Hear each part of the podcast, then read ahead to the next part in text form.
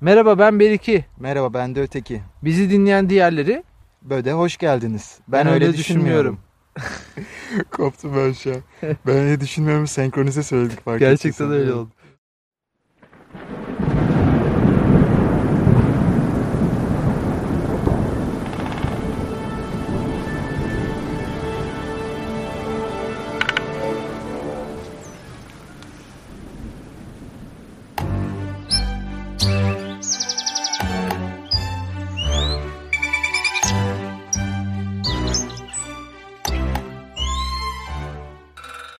Sevgili Beriki bugünkü programı nerede çekiyoruz? Yani burası Sakarya Nehri'nin doğduğu yer.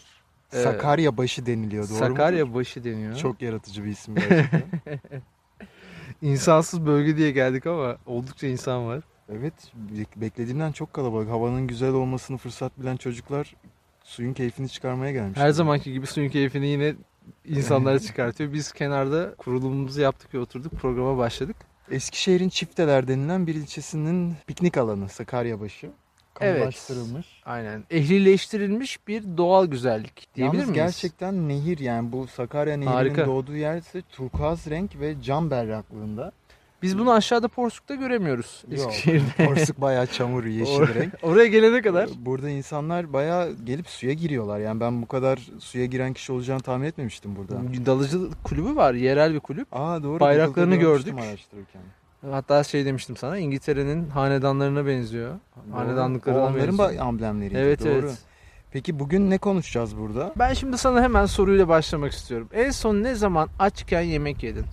Yani programımızın konusu popüler kültürdeki adıyla intermittent fasting ya da Fast. fasting. Fasting. Peki bunu Türkçe'de nasıl kullanalım? Bazı kişiler İngilizce kullanılmasına hassasiyet gösterebilir ki ben de bunlardan biriyim. Yani oruç bizden bir kelime. Aralıklı oruç kullanılıyor. Aralıklı oruç diyeti. İnternette bunu Evet. çok gördüm. Ye, aç kal ye diyeti diyen var. Aralıklı açlık diyeti diyen var. Aralıklı oruç diyeti olarak Türkçe'ye çevirenler var. Intermittent fasting yani aralıklı oruç diyetlerinin aslında tıbbi araştırmaları 1950'lere kadar dayanıyor. Tabi o zamanlar çok değil. 1970'lerde birkaç araştırma çıkıyor. Ama popüler olması 2012 yılıyla beraber başlıyor. 2016'da Google Trends'e göre e, küçük bir zirveye ulaşıyor. Ama 2020 Ocak başında ise en yüksek popülerliğe ulaşıyor. Ve bunu sadece Google Trends'ten değil, hani ekşi sözlükteki girdilerden de baktım. Ama esas bizim çok sık kullandığımız PubMed, bizim arama motoru. 1950'lerden günümüze kadar yavaşça artan bir yayın yükü varken son zamanlarda, son birkaç yıl içinde bu konu çok araştırılmaya ve çok artmaya başlamış. Evet aslında şöyle düşünmek lazım. Hani modern insanın yaklaşık 60 bin yıldır dünyada olduğu düşünüldüğü zaman geçen hani bu konuyla ilgili ben de biraz araştırma yaptım ilk defa hatta. İnformatif içerik olarak ben de bir şeyler söyleyeceğim sana. National Geographic'te bununla ilgili bir yazı, bir makale vardı, bir özet vardı. Burada Tanzanya dediğimiz yörede insanları, yerleri incelemişler. Bu Tanzanyalılar hala bizim geçmişteki bu işte avcı toplayıcı beslenme tarzıyla yaktıkları kalori ile New York'ta masa başında çalışan bir ofis çalışanının yaktığı kalori arasında çok fazla bir fark yok. Peki nasıl bu kadar zayıf, nasıl bu kadar fit kalıyorlar? Daha az yiyerek. Bununla ilgili işte birçok hurafe var. Çok magazinsel bir konu. Hani sizin de mi bu konuda fikriniz var diye bize de taş atacaklar ama hani biz biraz daha işi alternatif yolla farklı açıdan konuşabiliriz diye düşünüyorum. Ya bazen de fazla mütevazilik de insana olumsuz olarak dönebiliyor. Sonuçta bu konuda konuşmaya belki ilk defa yani diğer programlarımızı düşünecek olursan lisansımız, diplomamız, eğitimimiz ilk defa bu konu. Hakkımız sağlık var üzerine. yani bu konuda. Yani bayağı bir hakkımız var hem de. bu konuyu konuşmak üzerine yetkiniz. Ve internete baktığım zaman işte güzel kadınlar, kaslı erkekler genelde hep bu konuyu irdelemiş. Doktorlar ve sağlıkçılar ya da işte diyetisyenler tarafından da irdelenmiş ama çok daha az ve onlar Evet. fazla da İzlenmemiş. dinlenmemiş, izlenmemiş. Ben konunun biraz daha şey tarafında olmak istiyorum burada. Yani bilimsel tarafında değil. Sonuçta internette Google'a basit bir araştırmayla intermittent fasting'in ne olduğu, işte aralıklı oruç diyetinin işte yok 5'e 2 formülü, yok 16'ya 8'i, yok 23'e 1'i. Bunların hepsi bulunabiliyor. Ben biraz daha olayın felsefe ve mantık boyutunu incelemek istiyorum ama tabii ki tıbbi boyutunu da önce bir senden dinlemek isterim. Buradaki asıl olay insülin üzerinde gidiyor. Yani insülinin e, vücutta ne kadar salgılandığı ve bunun yapacağı etkiler üzerinden ilerliyor. Bizim amaçladığımız işte bu ketojenik diyette ve aç bırakılmada yapmaya çalıştığımız şey insülin salgısını elimizden geldiğince baskılamak. Ve tabii aç kaldığımız zaman vücutta glukoz depoları ve yağ depoları hızlıca sindiriliyor biliyorsun. Glikojenler. Evet aynen öyle. Büyük glikoz yani büyük şeker molekülleri küçük parçalarına ayrılıp daha sonra kullanılmak üzere en önemli yer olan beyine ve daha sonra diğer dokulara ilerliyor. E, tabii beyin de bir şekilde çaresine bakıyor bunun. Eğer glukoz bittiyse keton cisimleriyle hayatını sürdürüyor. Nörojenik aktivitesini yani sinirsel aktivitesini devam ettiriyor. Buna rağmen e, açlık süresi için genellikle şöyle deniyor. Yani bir vücutta e, 50 gramdan daha az şeker alındığı zaman gün içerisinde ketojenik süreç yani keton süreci başlıyor. Peki işte ne kadar süre yapalım? Bununla ilgili tartışmalar hala sürüyor. Birbirine üstünlüğü var mı? Hafta içi mi yapalım, hafta sonu mu yapalım? 16 saat mi, 18 saat mi? 20 saat mi? Su içelim mi? Sadece filtre kahve mi içelim? Gibi. Bunlara girmeyeceğim ama buradaki asıl hipotez üzerine gideceğim. İnsülinin glukoz yükselmesiyle beraber eksponansiyel artışı vücudu sanki böyle bir panik ortamından kurtarmaya çalışmak gibi. Yani örnek veriyorum çok şekerli bir çörek yediniz, tatlı yediniz hızlıca bir insülin deşarjı. Neden? Çünkü beyin o yoğun glikoz aktivitesini e, aktivitesiyle baş etmek istemiyor. Çünkü glukoz beraberinde su çekiyor, ödem mekanizmalarını çalıştırıyor. Beyinde yani birçok kritik hayati fonksiyonu etkileyebiliyor. E biliyorsun yani hani şey, halk arasında şeker koması denilen hiperglisemik süreç. Evet. Hayati tehdit edici bir durum. Ama enteresan olan şu normal bir yemek yediğiniz zaman yani liften zengin, e, bağırsak sisteminizi yavaş e, terk edecek kısmen kompleks karbonhidrat içeren bir yemek yediğinizde bu insülin salgısı nispeten plato şeklinde oluyor. Ama özellikle basit endüstriyel gıda bu bahsedeceğim şurup içerikli gıdalar çok hızlı bir glukoz deşarjına ve bağırsaktan hızlı bir çözünmeye yol açıyor. Ve hızlı bir kalori yükselmesi insülini ve vücudu panikletiyor. İnsülin kontrolsüz salınıyor. Yani bir birim değil 5 birim, 10 birim, 30 birim salgılanıyor. Yani devamlı yemek yediğimiz zaman vücutta devamlı bir insülin salgılanması evet. adeta bir hiperinsülinemi durumu mu oluyor? Aynen öyle oluyor. Yani... Ve bu diyette bu hiperinsülinemi yani vücutta insülin hormonunun devamlı yüksek olmasının vücutta yaratacağı zararları karşılamak için mi? Yani aslında bir? amaç amaç o planlanan şey o ama hani insanoğlunun doğasında temelinde hep şeker arayışı olmuş. Glikoza ihtiyacı olduğunu zaten içgüdüsel olarak hissediyor ama bizim bahsettiğimiz bu endüstriyel karşılanamamış şeker diyeceğim ben vücut olarak. Şekeri insülinle baskılamanın imkansızlığı ve depoların çok hızlı tükenmesi. Yani doğduğun zaman örnek veriyorum. Pankreas dediğimiz bu sünger gibi değişik yapısı olan hepimize böyle derslerde anlatılan o organda 1 milyon tane insülin olduğunu düşün. Yavaş yavaş yıllar geçtikçe bu insülinin azaldığını düşün. Ve bunun aslında normal işleyişte 70-80 yaşına kadar ya da ömrün ne kadarsa burada seni idare ediyor olması lazım değil mi? Ama işte çok hızlı bir insülin deşarjları senin depolarını yavaş yavaş bitirip insülin rezistansı dediğimiz, insülin direnci dediğimiz duruma da yol açabiliyor. Tabii başka faktörler var ama hani bu karşılanamamış glukoz en önemli faktörlerden bir tanesi. Buradan şuraya geçmek istiyorum. İnsülinler arttığı sürece ve bir şekilde insülin rezistansı oluştuğu sürece başka metabolik problemler oluşmaya başlıyor. Bu metabolik problemlerle baş etmek için daha fazla bizim e, faydalı yaşam tarzı değişikliklerine ihtiyacımız oluşuyor. Ve bu bir kısır döngü haline geliyor. Yani siz insülin rezervlerinizi tükettiğiniz zaman elinizde çok fazla bir şey kalmıyor. Neden kalmıyor? Çünkü egzersizle gösterilmiş ki %10 ile %30 arasında metabolizma hızınızı hızlandırabilir ve yaktığınız kaloriyi arttırabilirsiniz. Yani egzersiz bir kurtarıcı değil. Vücutta yağ yakımını sağlayan, daha doğrusu kalori yakımını sağlayan 3 mekanizma var. Bir tanesi bazal metabolizmamız, herkesin bahsettiği popüler konu. İkincisi kalori azlığı, yani kalori alımını kısıtlamak. Üçüncüsü egzersiz. Yani egzersizi bu yüksek tempolu ya da bahsettiğimiz kardiyo egzersizlerini yaparsan bile e, en fazla %31 katkısı olabiliyor. Daha fazla olamıyor. Aslında egzersizde de vücudu bir stres haline sokuyoruz. Evet. Açlık gibi. Evet ben buradan şuraya çok güzel bir noktaya değindiniz. Ben bunu buradan şuraya bağlayacağım. Aslında egzersiz yaptığımız zaman kalori alımını arttırmak istiyoruz. Yani yemekten kısmıyoruz ya da kısmak istemiyoruz. Ee, örnek veriyorum diyetle beraber egzersiz yapanların ya diyet ya da egzersiz ömürleri çok kısa oluyor. O yüzden ikisinden bir tanesini birlikte desteklemek çok kolay olmuyor. Bir noktaya daha değineceğim. Tabii kalori alımının azlığı bu Tanzanyalı yerlilerde görülmüş ama ilk etapta dünyada diyetisyenlik ya da diyetin düzenlenmesi ne zaman e, bulunmuş biliyor musun? Gerçekten bilmiyorum. Birinci Dünya Savaşı ile İkinci Dünya Savaşı'nın arasındaki bu kaynakların yönetim gereksinimi ve İkinci Dünya Savaşı'nda özellikle askerlerin diyetle performanslarında değişiklik olması bu işi biraz daha bilimselliğe dönüştürmüş. İlk diyetisyenler Kızıl Haç'ta görev almış. Yani tırnak içerisinde ilk diyetisyenlerden bahsediyorum. Ve bu insanlar askerlerin performansını arttırabilmek için nasıl gıdalarla beslenmesi gerektiğini yönelik makaleler yazmaya, çıkarmaya başlamışlar. Bir akademik e, taban oluşmuş diyetisyenlik anlamında. Daha sonra bu savaş sonrası bolluk dönemi dediğimiz o dönemde 1950'lerde e, Amerikan Tabipler Birliği'nin bir açıklaması var. Diyor ki evet savaş bitti ama şu an Amerika'nın en büyük sağlık sorunu obezitedir. Ya durun siz daha yeni kurtuldunuz savaştan. Ama işte bir an önce Amerika'nın her şeyi yaptığı gibi abartılı bir şekilde kalori alımı, abartılı bir bolluk ve kaynak yönetimi. Burası çok ilgimi çekti. Yani dünyanın sağlık sorunu obezitedir lafı 1950'lere mi dayanıyor? Yani ilk olarak resmi kaynaklarda ben onu görebildim. Tahmin edeceğiniz gibi Amerika'da bu sorun ortaya çıkmış. Diyette 1960'larda büyük makaleler yayınlayarak yağın kötü olduğunu, yağın e, kalp ve damar hastalıklarına yol açacağını, kesinlikle yağdan uzak durmamız gerektiği gibi e, büyük büyük yayınlar yapıyorlar. Daha sonra da biliyorsun şekere karşı bir savaş açılmış 70'ler ve 80'lerde. E, ve bu savaş hala devam ediyor. Gördüğüm kadarıyla en azından marketten aldığım bir üründe şeker bu savaşı kazanmış gibi duruyor. Yani birçok üründe hem şurup olarak hem de rafine olarak yer alabiliyor.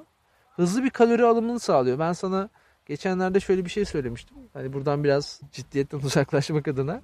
E, bir zombi saldırısı olduğunda dünya evet. kıyamete ulaştığında hiçbir kimsenin aç kalmasının imkanı yok. Çünkü köşe başındaki markette ortalama 1 milyon kalori barındırıyor. Şimdi ben burada öyle düşünmüyorum. Neden dersen hiç kimsenin aç kalmasına imkan yok derken belki total olarak toplamda evet herkese belli 3-4 hafta bir ay yetecek kadar kalori köşe başımızdaki markette bile var senin evet. verdiğin örnekle. Ama ben şunu düşünüyorum bir insan çıkar o marketi kendine kapatır kuvvetli bir insan. Diğer insanlar yine aç kalır biri çok fazla enerjinin başına oturur. Ben hani bilimsel olarak çok fazla sıkmayayım seni de ve dinleyicilerimizi. Söyleyeceklerim bunlar.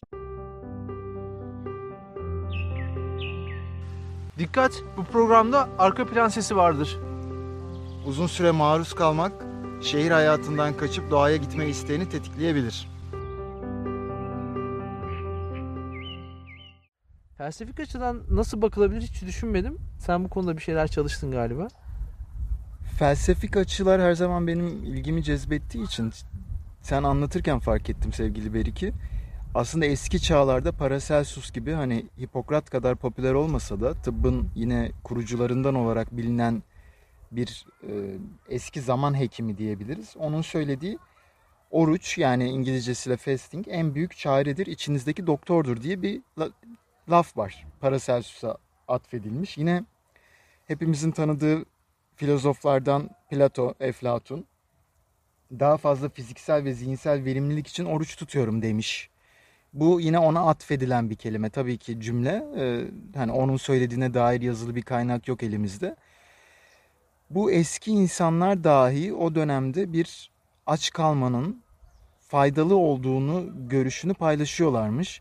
Bunun mantığını araştırırken şuna denk geldim. Yakın zamanda bir nörobilim profesörü yaptığı bir araştırmada şunu söylüyor. Yani vücut aç kaldığı zaman beyin yakıt olarak glikozdan ziyade ketonu tüketmeye başlıyor. Karaciğerdeki glikojen depoları tükendikten sonra yağ yakılıyor ve orada keton depoları var. Keton tüketmeye başladığı zaman beyinde bir nöro hasarın yani o güne kadar meydana gelmiş o sinir hücrelerindeki hasarın bir yapılandırma, bir geri dönüş, bir iyileşme fazına geçtiğinden bahsediliyor. Çeşitli büyüme hormonları salınarak beynin hücreleri arasındaki o sinaps yani etkileşimlerin tekrar kurulduğundan bahsediyor kendi e, yayınında. Ve bu benim çok ilgimi çekti. Yani keton beyin için daha iyi bir yakıt olabilir mi? Hani o zaman aç mı kalalım biz beynimizin daha iyi çalışması için? Yani Bildiğim kadarıyla sen de şu an aç geldin bu programa değil mi? Yani kaç saatlik açlıktasın şu an? 11. saati geçiriyorum şu an. Tamam al bir Ee, şeyler ye. Biraz tempon düştüğünde sana bir şeyler vereyim ya da vermeyeyim bakayım nasıl oluyor onu merak Evet ben ediyorum. zihnimi daha berrak hale getirebilir miyim ya da senin gibi düşünüyor muyum? Ben öyle düşünmüyorum demek için aç kaldım aslında biliyorsun. Ee, Ben aç değilim. yani aslında bir, bu bir kontrol grubu olarak seni seçtik. Ben de deney grubuyum. 1920'lerde sarı hastalığını tedavi etmek için e, bu ketojenik diyeti bilim adamları e, buluyor ve uyguluyor. E, Bir şekilde epilepsi hastalığını faydalı olduğu gösterilmiş. Buradan şöyle devam edelim. Yani bu ketojenik diyetin diyetisyenlik ve işte iç hastalıkları endokrinoloji pratiğindeki kullanımı gerçekten tedavi ediyor mu? Bununla ilgili çeşitli çalışmalar yapılmış. Hiçbir diyetin birbirine üstünlüğü olmadığı ve diyet yapanların özellikle ketojenik diyet yapanların maalesef ortalama 6 haftadan fazla bu diyeti sürdüremediği bulunmuş e, bir makalede. E, Ketojenik diyetten kastımız aralıklı oruç diyeti de ona mı giriyor? Tabii. Ketojenik Yani ben diyeti. genel adıyla hani kısaca keto diyorlar. Ee, ve ketojenik diyetin 6 hafta süreyle yapılabildiği en fazla ortalama olarak söylenmiş. Aslında hani burada konu olarak şunu söylemek lazım. Kilo verme safhasında sen hayatında uzun süre hiç kilo vermek için uğraştın mı ya da belli bir periyodu kilo vermek için ayırdın mı? Hayır. Ben ayırdım. Peki, Yani şöyle dinlemek 110 istiyorum 120 hatta kilolara vardığım bir dönem olmuştu. Ve bu 120 kilo sürecindeyken işte bu meşhur sürece ben de girdim yani. Kalbime bir baktırdım. Herhangi bir ani kalp ölümüne yol açacak bir durum var mı yok mu diye. Çünkü gerçekten hani yüksek seviyelere çıkacaktı nabzım. Sonra başladım. Her, şey yolunda gitti. 3 ay süreyle yoğun bir egzersiz programı yaptım ve 25 kilo civarında verdim. Çok iyi. Çok da sıkı bir diyet yaptım tabii. Peki bu aralıklı oruç diyetini mi kullanıyordun? o? Yok. Hayır o zaman o zamanlar o kadar meşhur değildi. Biz Evet. yaptığımız zaman da Meşhur olması, popüler olması çok önemli bir şey. çok önemli bir şey. Çünkü insan yeni olanı bir denemek istiyor. Doğru veya yanlış da olsa. Kilo verdikten sonra şunu fark ettim. Aslında kilo verme süreci ketojenik veya değil. Basit olan şeyleri doğru ve uzun süre yapmak gerektiriyor. Yani egzersiz kilo vermeye faydalı oluyor mu? Kesinlikle oluyor. Az yemek, aşırı beslenmemek evet kesinlikle. Bazal metabolizma muhakkak. Çok tartışılan bir konu. Fakat doğru şeyleri uzun süre yapabilmek bunların hepsinden daha zor. Disiplin. Disiplin, Öz disiplin. öz disiplin kesinlikle yani bundan daha zor. Ben bunu başarmıştım ve gerçekten rahatladığımı hissetmiştim. Bizim tıpta en değer verdiğimiz çalışmalara baktığımızda piramidin tepesinde sistemik derlemeler ve meta analizleri görüyoruz. Ve ben 2021 yılında birkaç meta analiz okudum. Ve buradaki sonuçlar da şunu diyor. Kalori- Aslında bu meta-analiz hani birçok araştırmanın özeti. Evet. özeti. O bizim hani bir tane araştırma seçiyorlar ya popüler Evet. işte YouTuber'lar, fenomenler. Bu araştırma şunu gösterdi falan diye. Ama o araştırma gösterdi. Evet, meta analizde o konuyla ilgili yani Evet. intermittent fasting ile ilgili yapılmış bütün araştırmaları belli ölçekten geçirip değerlendiriyorlar ve şunu söylüyorlar. Sen kalori kısıtladığın zaman bu kalori kısıtlamasını ister uzun süre aç kalarak yap, ister günlük diyetinde yap. Yani kalori kısıtlayıp yanına da güzel bir öz disiplinle beraber spor eklediğin zaman metabolik parametreler üzerinde yani işte kan yağ oranı olsun, işte insülin düzeyin olsun, bel çevren olsun alacağın etki benzer diyor. Bu da intermittent fasting yani aralıklı oruçun niye popülerleştiği sorusunu benim aklıma getiriyor. Yani neden Ocak 2020'de bu aralıklı oruç diyeti Google Trends'te top yapıyor. Yani peak düzeyine, en üst düzeyine, en yüksek popülerliğine ulaşıyor. Ekşi Sözlük'te niye o kadar fazla entry giriliyor? Benim aklıma gelen tek şey popüler kültür. Ve bir diyet çeşidi popülerliğini kaybettiği zaman başka bir diyete geçiyor. Evet. Peki neden intermittent fasting diye düşündüm? Neden Ocak 2020? Buna da internette araştırdığım zaman şu çıkıyor. Covid ile beraber ve aslında Covid'den de önce başlayan süreçte gıda enflasyonu inanılmaz bir yükselişte. Evet. Ve dünya genelinde de şimdi bize %3-3,5 komik rakamlar geliyor ama bunlar Amerika için ciddi enflasyon oranları. Gıda enflasyonu ve gıdaya ulaşım, iklim değişikliği, kuraklık gibi nedenlerden ötürü nedense aç kalma bir şekilde popülerleştiriliyor ve dayatılıyor. Evet. Burada aslında şöyle diyeceğim. Belki de bu diyet ya da bu ketojenik diyet, açlık diyetleri bir gereklilik haline dönüşecek ya da bir şekilde bize dayatılacak. Çünkü 2050 yılında beslememiz gereken 2 milyar insan daha olacak bu dünyada.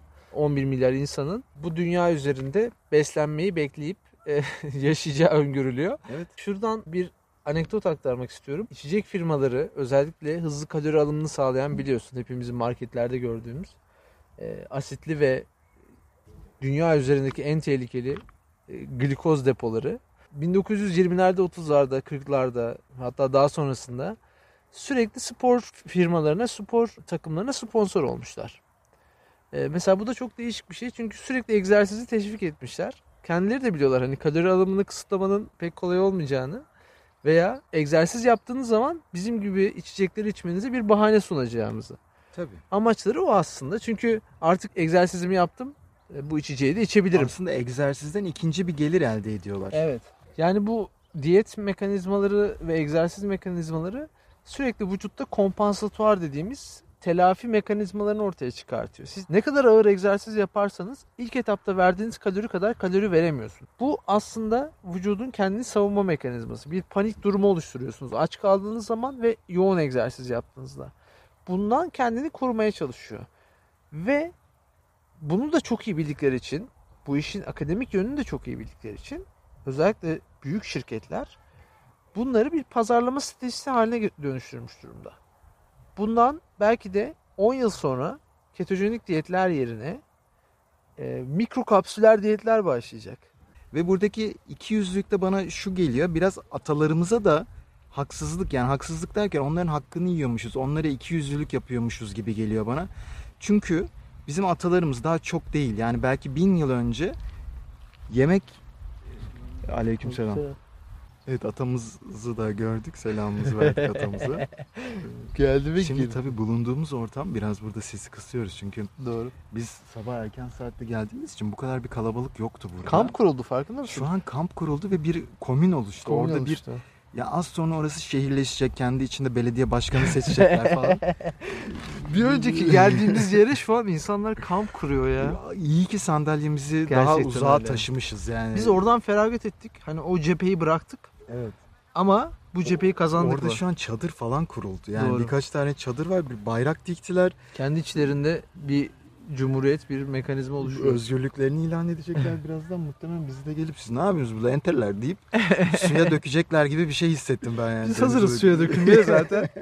Hadi Hani bana güneş de bastı zaten. suya dökülebilirim şu an. şu gölgeye geçmek ister misin? Yok ya şey e, diyeceğimi diyeyim. Günümüzde 1 milyar insanın aç olduğu söyleniyor. Ve bu insanlar açken yani yeterli kalori alamazken Dünya Sağlık Örgütü'nün tanımına göre günde 1800 kaloriden az beslenirken dünyada 1 milyar insanın bu konumda olduğundan bahsediliyor. Biz spor salonlarına para verip kilo vermeye ve kalori yakmaya çalışıyoruz. Evet.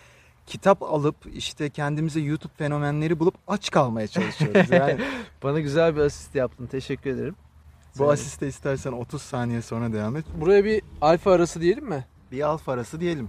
Alfa arası başlıyor.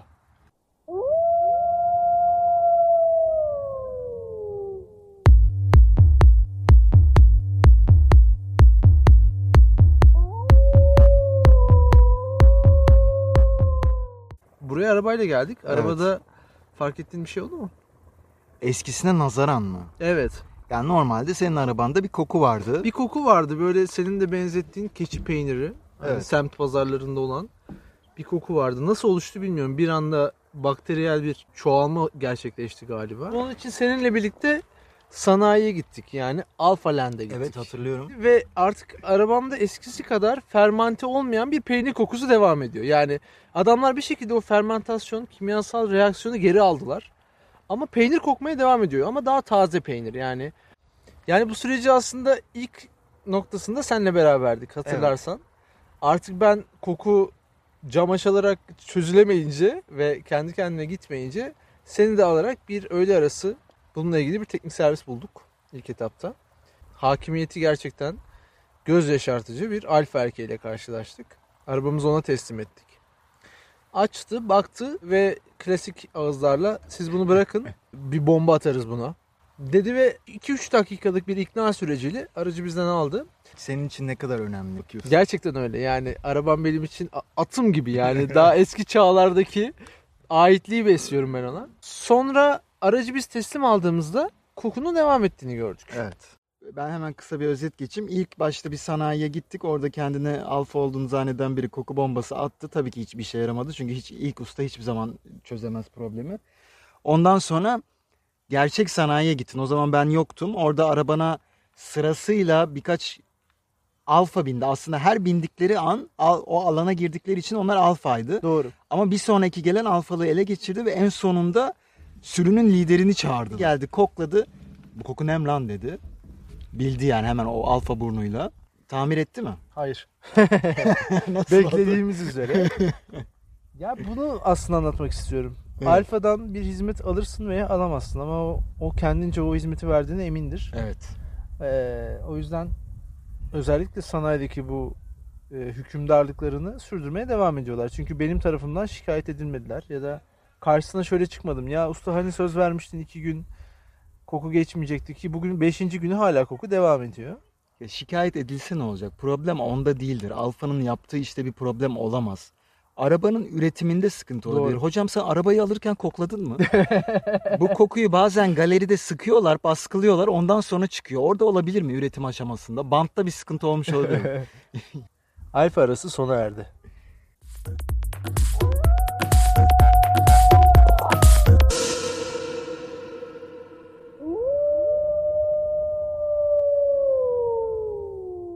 Buradan şöyle devam edelim. Dünyada ilk defa son birkaç yıldır obeziteden ölenlerin sayısı açlıktan ölenleri geçti.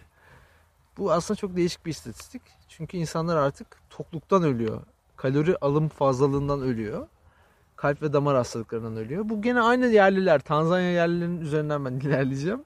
Bu yerliler üzerine bir şekilde bilimsel çalışma yapılmış. Artık hani o yerliler bunu nasıl kabul etti, nasıl imza alındı bilmiyorum ama bu çalışmada aslında avcı toplayıcı beslenmeye devam eden Tanzanya yerlerinde kalp damar hastalıkları ve tansiyon hastalığının gözlemlenmediği göz, görülmüş. Bu aslında önemli bir ipucu. Yine aynı noktaya gideceğim. Atalarımızın bizi yaklaşık hadi 2 min- 2.6 milyon yıldır dünyada insan benzeri, insan ırkının e, primitif halleri süre gelsin. Son 60 bin yıldır da modern insan dediğimiz insanın tanımı yapılmış olsun. Bir şekilde bulduğumuzu yeme, avcılık yapma ve bir süre aç kalma. Ve bulduğumuz süreçte de bu kaloriyi depolama şeklinde yaşadık tarım kültürüne 10 bin yıldır geçmiş durumdayız. Modern tarımcılığı 10 bin yıldır yapıyoruz.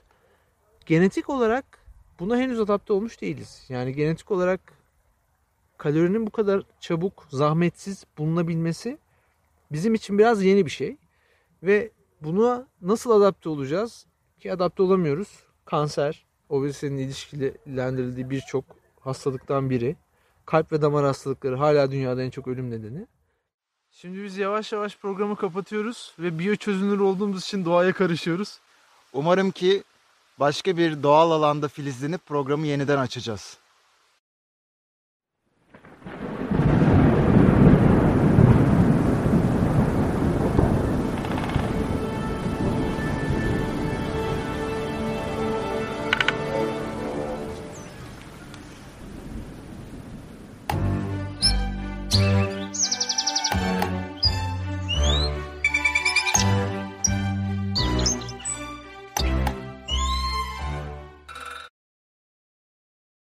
Yılan var arkamda. Gerçekten yılan var arkamda. evet, Beriki yayını terk etti çünkü arkasında bir yılan var. Bunun fotoğrafını çekmek istiyorum ama telefonum kapalı. Zehirli olduğunu zannetmiyorum kendisinin. Şimdi tabii dinleyiciler inanmayacak şu an bir yılanla. Ama girmesin o. Yok girmez. Muhtemelen su yılanı falan. Ben zehirli olduğunu düşünmüyorum ama tele... Niye kaçmıyorsun? yani zarar vereceğini düşünmüyorum. O yüzden kaçmıyorum da bizden daha çok korkuyordur muhtemelen şu an. Dinleyicileri nasıl inandıracağız yılan olduğunu? Telefonu açmaya çalışıyorum bir yandan ama Sayın Beriki yılan gidiyor.